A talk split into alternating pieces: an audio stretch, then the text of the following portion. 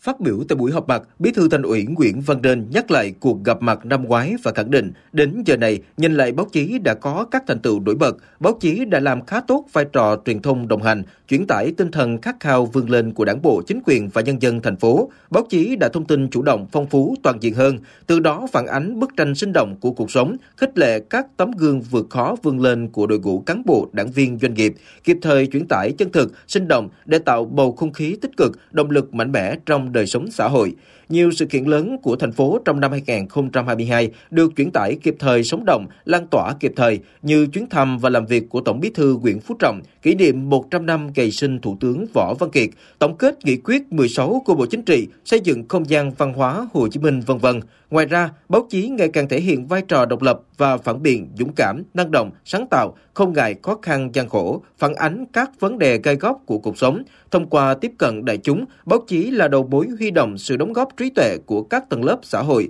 nhất là các chuyên gia, nhà khoa học trong đề xuất các chủ trương chính sách, đóng góp và hoàn thiện thể chế chính sách cho thành phố. Bí thư Thành ủy Nguyễn Văn Nên khẳng định, lãnh đạo thành phố luôn quan tâm hơn đến việc phối hợp với các cơ quan báo chí, cung cấp thông tin kịp thời, hoàn thiện quy chế phát ngôn, sẵn sàng tạo điều kiện để báo chí tác nghiệp.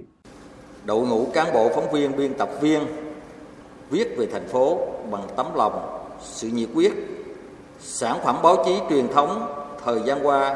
chuyển tải đến công chúng những thông tin trung thực, kịp thời và mang tính nhân văn sâu sắc. Chúng tôi cảm nhận những việc làm trên của các đồng chí không chỉ là trách nhiệm, mà nó còn là bổn phận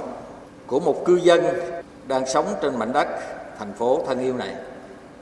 Theo ông Nguyễn Văn Nên, năm 2023 là năm bản lề quan trọng, là năm tăng tốc tạo đà để thành phố hoàn thành các mục tiêu nhiệm vụ giai đoạn 2020-2025. Thành phố đang đứng trước thời cơ, có những sứ mạng to lớn, đồng thời cũng đang đối diện với khó khăn thách thức, tuy không mới nhưng không hề nhỏ. Bí thư Thành ủy thành phố Hồ Chí Minh Nguyễn Văn Nên mong muốn báo chí tiếp tục lan tỏa khí thế mới, niềm tin mới trong các tầng lớp nhân dân, phát huy mọi nguồn lực, đổi mới cách thức truyền thông, mở các chuyên trang, chuyên mục tuyên truyền kịp thời, có trọng tâm trọng điểm, các nghị quyết của Trung ương và thành phố. Báo chí cần bám sát chủ đề năm 2023 của thành phố, kịp thời phản ánh tình hình cải cách hành chính của các sở ngành, xây dựng đô thị thông minh, hiến kế chính quyền tháo gỡ khó khăn vướng mắt, khơi dậy ý chí vươn lên của cộng đồng doanh nghiệp. Trong bối cảnh công nghệ và truyền thông phát triển mạnh mẽ như hiện nay, ông Nguyễn Văn Nên đề nghị báo chí cần tận dụng hơn ưu thế để giữ vững vai trò, nhiệm vụ chính trị trọng yếu.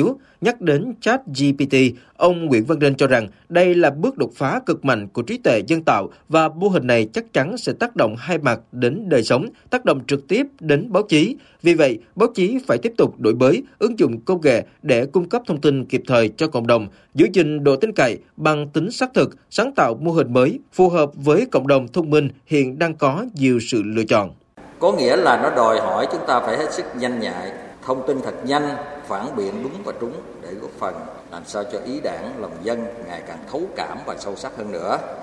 Chúng ta củng cố niềm tin vững chắc, giữ gìn và bảo vệ đạo đức nghề nghiệp và uy tín của người làm báo. Phải có ý thức, lòng trắc ẩn và sáng tạo. Trước đó, đại diện các cơ quan báo chí của Trung ương và thành phố cũng nêu lên một số kiến nghị như thành phố Hồ Chí Minh cần xây dựng đề án chiến lược truyền thông tổng thể, tạo điều kiện cho các cơ quan báo chí sớm tiếp cận với các dữ liệu dùng chung, các văn bản chỉ đạo của thành ủy, ủy ban nhân dân, hỗ trợ các cơ quan báo chí chuyển đổi số nhanh hơn.